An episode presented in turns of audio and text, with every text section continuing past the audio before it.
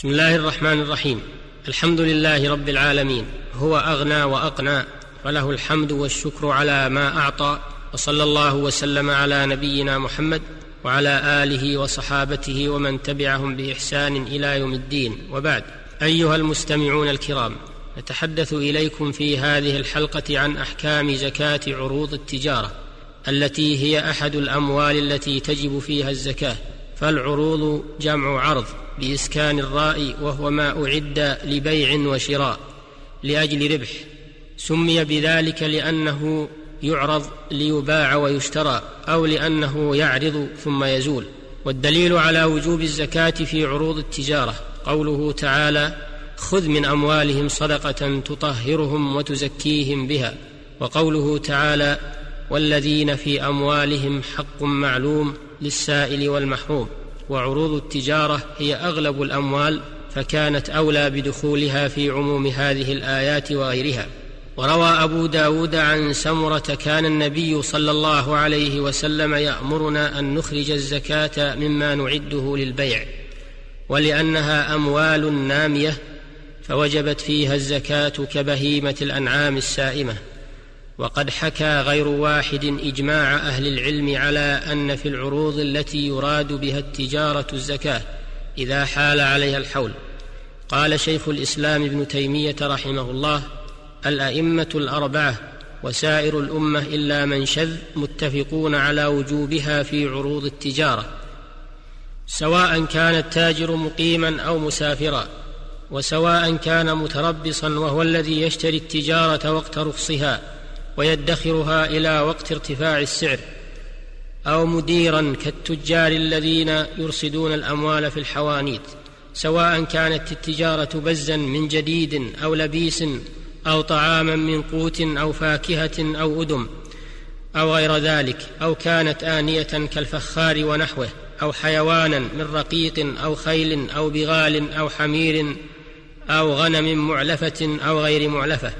فالتجارات هي أغلب أموال أهل الأمصار الباطنة كما أن الحيوانات الماشية هي أغلب الأموال الظاهرة ويشترط لوجوب الزكاة في عروض التجارة شروط. الشرط الأول أن يملكها بفعله كالبيع وقبول الهبة والوصية والإجارة وغير ذلك من وجوه المكاسب.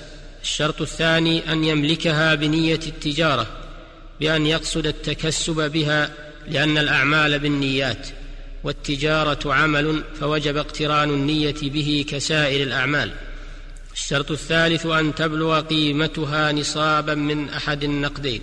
الشرط الرابع تمام الحول عليها. لقوله صلى الله عليه وسلم لا زكاة في مال حتى يحول عليه الحول لكن لو اشترى عرضا بنصاب من النقود أو بعروض تبلغ قيمتها نصابا بنى على حول ما اشتراها به وكيفية إخراج زكاة العروض أنها تقوم عند تمام الحول بأحد النقدين الذهب أو الفضة ويراعى في ذلك الأحظ للفقراء فإذا قومت وبلغت قيمتها نصابا بأحد النقدين أخرج ربع العشر من قيمتها ولا يعتبر ما اشتريت به. بل يعتبر ما تساوي عند تمام الحول لأن هذا هو عين العدل بالنسبة للتاجر وبالنسبة لأهل الزكاة. ويجب على المسلم الاستقصاء والتدقيق ومحاسبة نفسه في إخراج زكاة العروض كمحاسبة الشريك الشحيح لشريكه بأن يحصي جميع ما عنده من عروض التجارة بأنواعها ويقومها تقويما عادلا.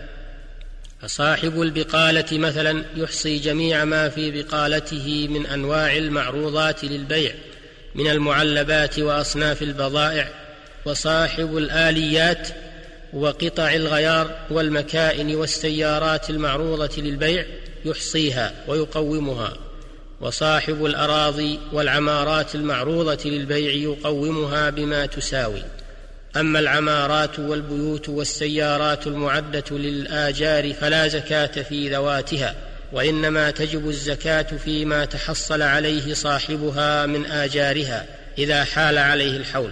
والبيوت المعدة للسكنى والسيارات المعدة للركوب والحاجة لا زكاة فيها وكذلك أثاث المنزل وأثاث الدكان وآلات التاجر كالأذرع والمكاييل والموازين وقوارير العطار. كل هذه الأشياء لا زكاة فيها لأنها لا تباع للتجارة بل هي معدة للاستعمال. أيها المسلم أخرج زكاة مالك عن طيب نفس واحتساب واعتبرها مغنما لك في الدنيا والآخرة.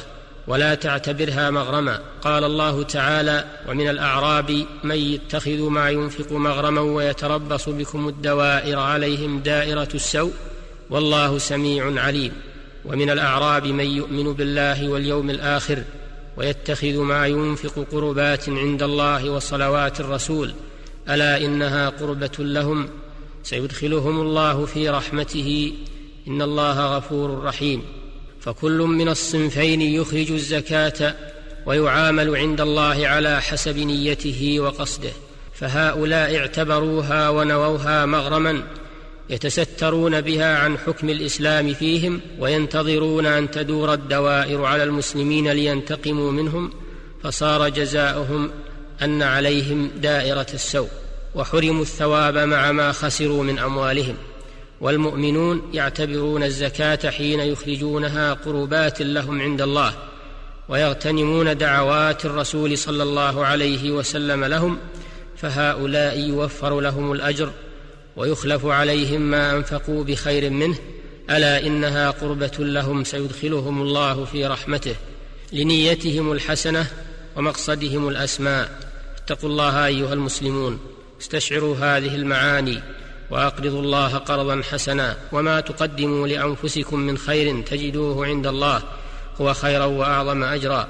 استغفروا الله إن الله غفور رحيم. وإلى الحلقة القادمة إن شاء الله. السلام عليكم ورحمة الله وبركاته. والحمد لله رب العالمين. وصلى الله وسلم على نبينا محمد وعلى آله وصحبه أجمعين.